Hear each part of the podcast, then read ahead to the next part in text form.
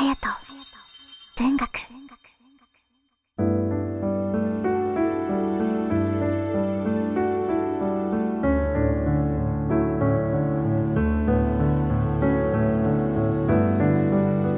皆さんいかがお過ごしでしょうか？9月12日月曜日の夜です。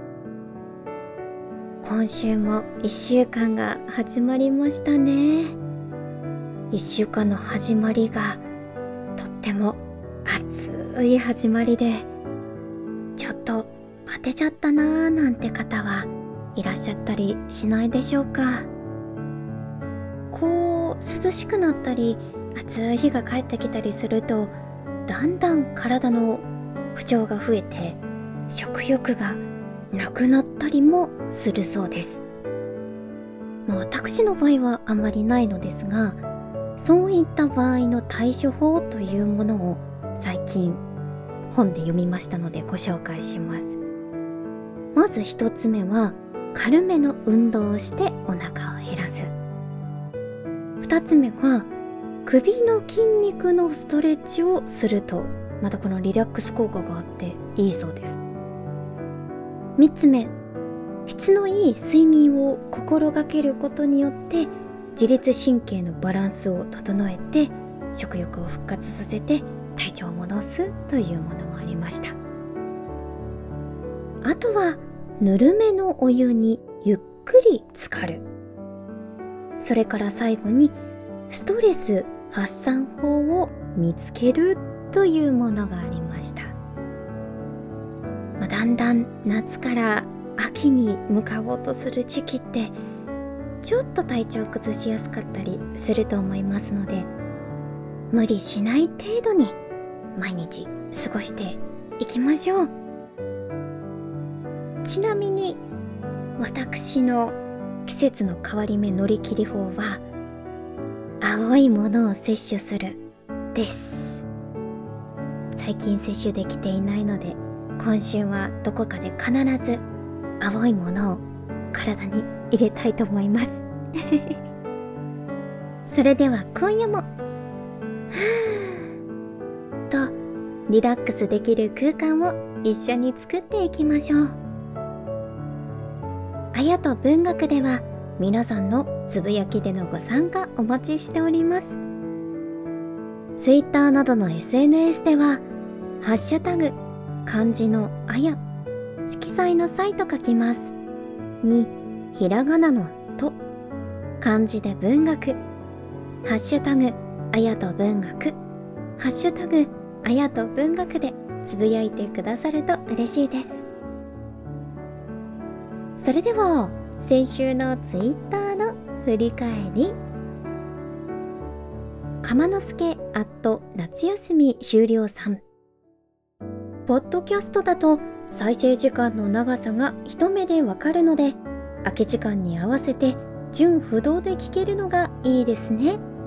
といただきました。ありがとうございます。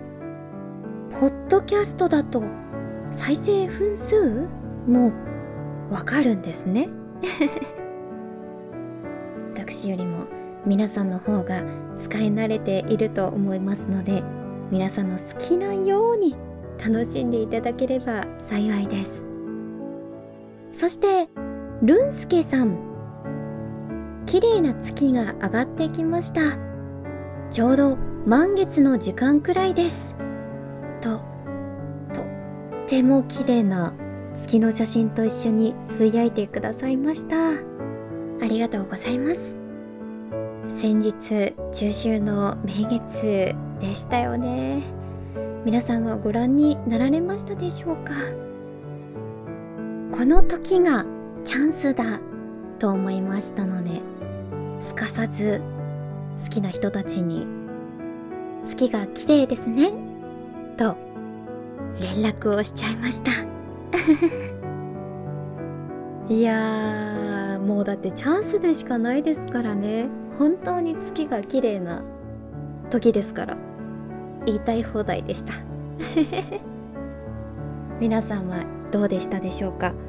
ちなみに沖縄では曇り空だったみたいであまり見えなかったそうなんですが沖縄の方にも行っちゃいました。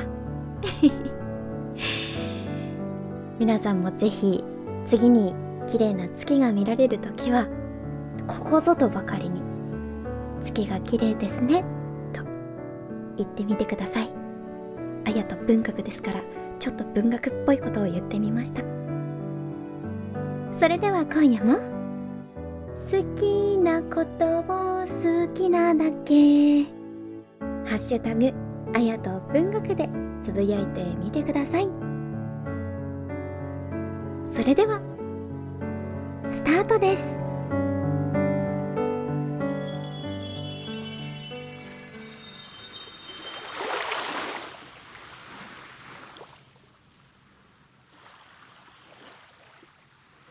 一歩前進。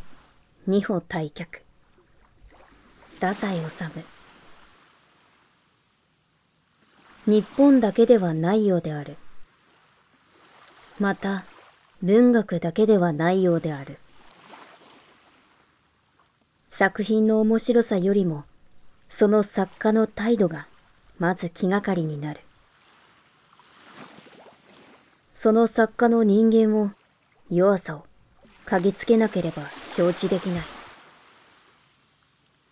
作品を作家から離れた署名なしの一個の生き物として独立させてはくれない。三人姉妹を読みながらも、その三人の若い女の影に、ほろ苦く笑っているチエホフの顔を意識している。この鑑賞の仕方は、頭の良さであり、鋭さである。眼力支配を貫くというのだから、大変である。いい気なものである。鋭さとか、青白さとか、どんなに甘い通俗的な概念であるか、知らなければならぬ。かわいそうなのは作家である。ふっかり高笑いもできなくなった。作品を精神収容の教科書として取り扱われたのではたまったものじゃない。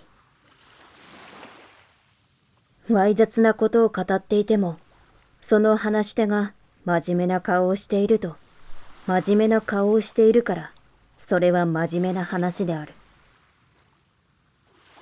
笑いながら厳粛のことを語っていても、それは笑いながら語っているから、バカバカしいおそごとである。おかしい。私が夜遅く、通りがかりの交番に呼び止められ、いろいろうるさく聞かれるから、少し高めの声で、自分は、自分は何々であります。という、あの軍隊式の言葉で答えたら、態度がいいと褒められた。作家はいよいよ窮屈である。何せ、眼光支配に徹する読者ばかりを相手にしているのだから、ふっかりできない。あんまり緊張して、ついには机の前に短座したまま、そのまま、沈黙は金、という格言を底知れず肯定している。そんな哀れな作家さえ出てこぬとも限らない。献上を作家にのみ要求し、作家は大いに恐縮し、卑屈なほどへりくだって、そうして読者は旦那である。作家の私生活、そこの底まで剥ごうとする。失敬である。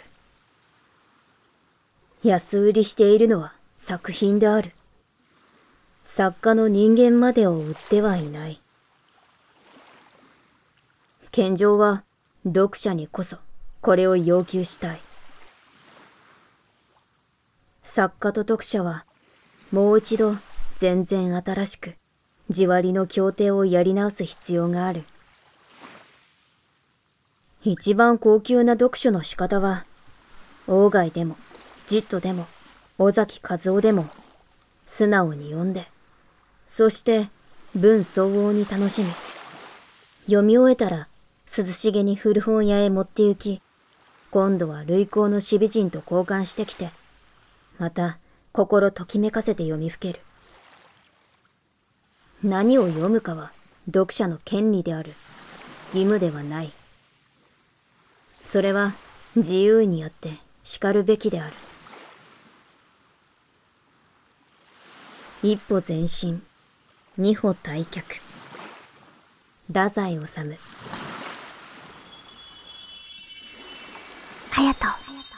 文学。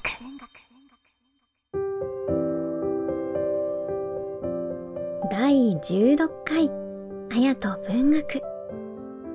今宵は、太宰治の一歩前進、二歩退却を読ませていただきました。いかがだったでしょうか？